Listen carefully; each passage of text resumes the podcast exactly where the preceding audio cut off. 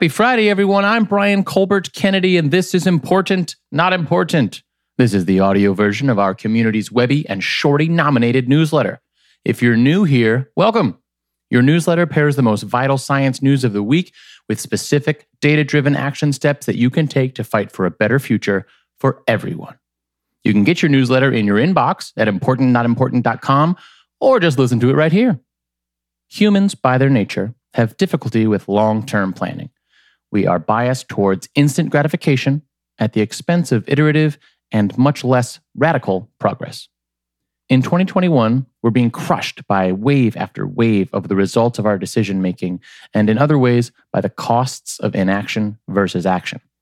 Our neighborhoods and schools are hotter and more polluted than ever. We can choose to improve them almost immediately by electrifying post office trucks and school buses. Instead, the American West has thus far chosen to prioritize cars and unaffordable, low density housing, and now black and brown children suffer from heat and air pollution, and now more from increased wildfires in their bedrooms and classrooms. We've decimated the middle class, and now many Americans who would otherwise qualify for that once proud cohort face quadrupled flood insurance premiums because of climate change risk. Our best medical outcomes are expensive and inherently and empirically biased against marginalized groups, while we come more to depend on AI that's just as unethically designed. We proactively and unnecessarily use antibiotics in our persons and our livestock that are losing their effectiveness.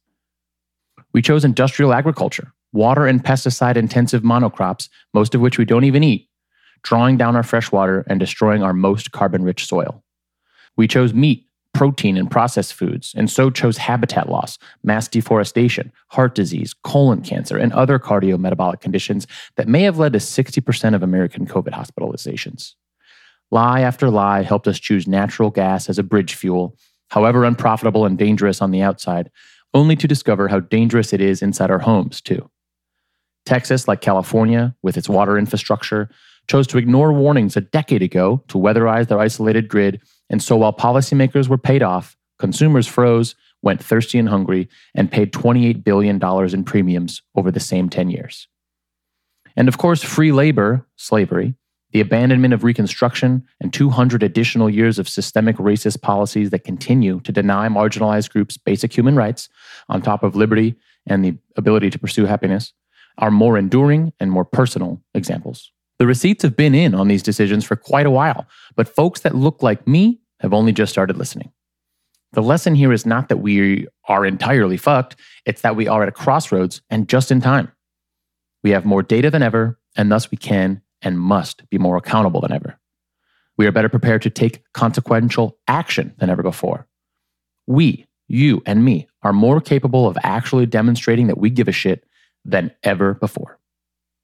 All right, here's what happened this week in climate change and clean energy. Mind energy, mind the gap.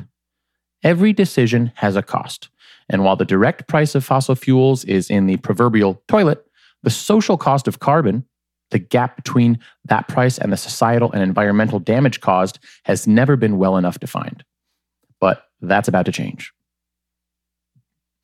From Bloomberg Green, it's a tool used in federal benefit cost analysis to account for the damage greenhouse gas pollution inflicts on society, whether it comes in the form of deadly heat waves, water shortages, or disappearing crops or animals. One of its champions, Michael Greenstone, says it can also be regarded as the benefit in money terms of reducing carbon emissions. Here's what that means it's a hell of a lot easier to justify and price new regulations when you can measure who they're helping. By seeking more inclusive perspectives and updating damage functions, we can and get to transform the whole place and live up to MC Hammer's edict when you measure, include the measurer.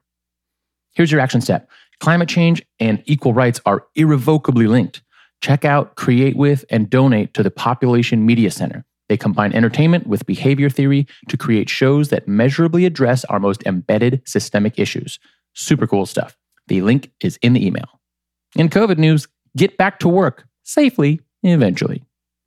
The strict tiers and initial vaccine rollout issues have been perhaps a blessing in disguise.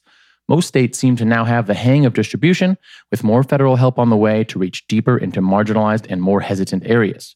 Thousands of Americans are still dying and mutations are still coming, but we're finally making real progress. vaccine supply will steadily, if not exponentially, improve, and hopefully demand will too. And then we'll all have to go back to the office. But one small issue remains.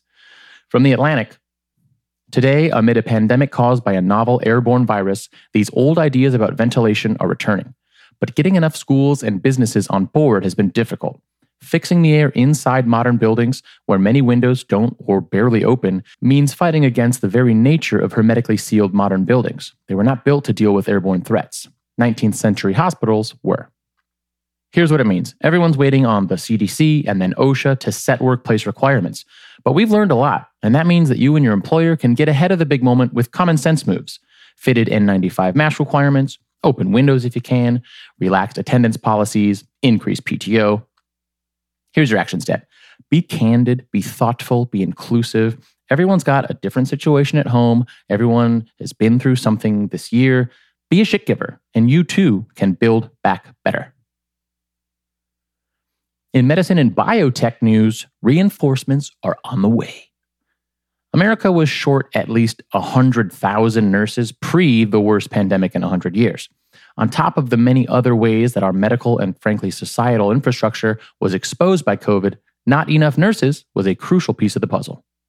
Here's what it means tough news. Many frontline medical workers got sick or will suffer from PTSD like symptoms. Good news help is on the way. Despite the carnage and maybe because of it, enrollment in nursing programs was up 6% last year. Budget constraints and limited faculty mean schools are constantly turning down qualified applicants, but we're on the way. In fact, nurse was actually the top how to become query on Google last year, which honestly just brings us life. If anybody's a shit giver, it's nurses. Here's your action step. Being a nurse doesn't have to mean working in a primary care office or an emergency room. Get inspired with our amazing conversation with Karen Huster, field coordinator with Doctors Without Borders, on working on Ebola in Africa. You can find that link in the newsletter or on wherever you listen to podcasts. You can find that link in the newsletter or wherever you listen to our podcast. In food and water news, follow the money. Trump's COVID bailout was a dumpster fire of corporate giveaways, and we're still uncovering all of the marginalized people that were somehow even more marginalized in 2020.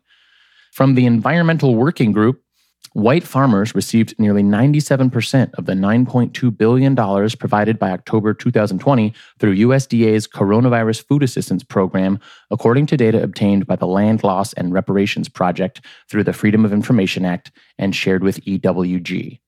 The bailout program, created last May by the Trump administration, was suspended last month while under review by the Biden administration. USDA data shows that white farmers received on average four times more than the average black farmer. Using data from USDA's farm census, EWG calculated that the average white farmer received $3,398, whereas the average black farmer received $422. Here's what that means it means sustainable black farmers like Leah Penniman at Soulfire Farm are still facing an uphill battle to reclaim stolen land and help improve our food system. Here's your action step get to know Karen Washington, the OG of urban growers, and her mission to dismantle the systemic, exploitative food system that denies so many Black Americans not only land on which to farm, but healthy food, health care, and living wages. Okay, that's it for this week. To go deeper on any of the news or to find your action steps, go to importantnotimportant.com slash newsletter. Thanks as always for being a part of our community and thanks for giving a shit. Have a great weekend.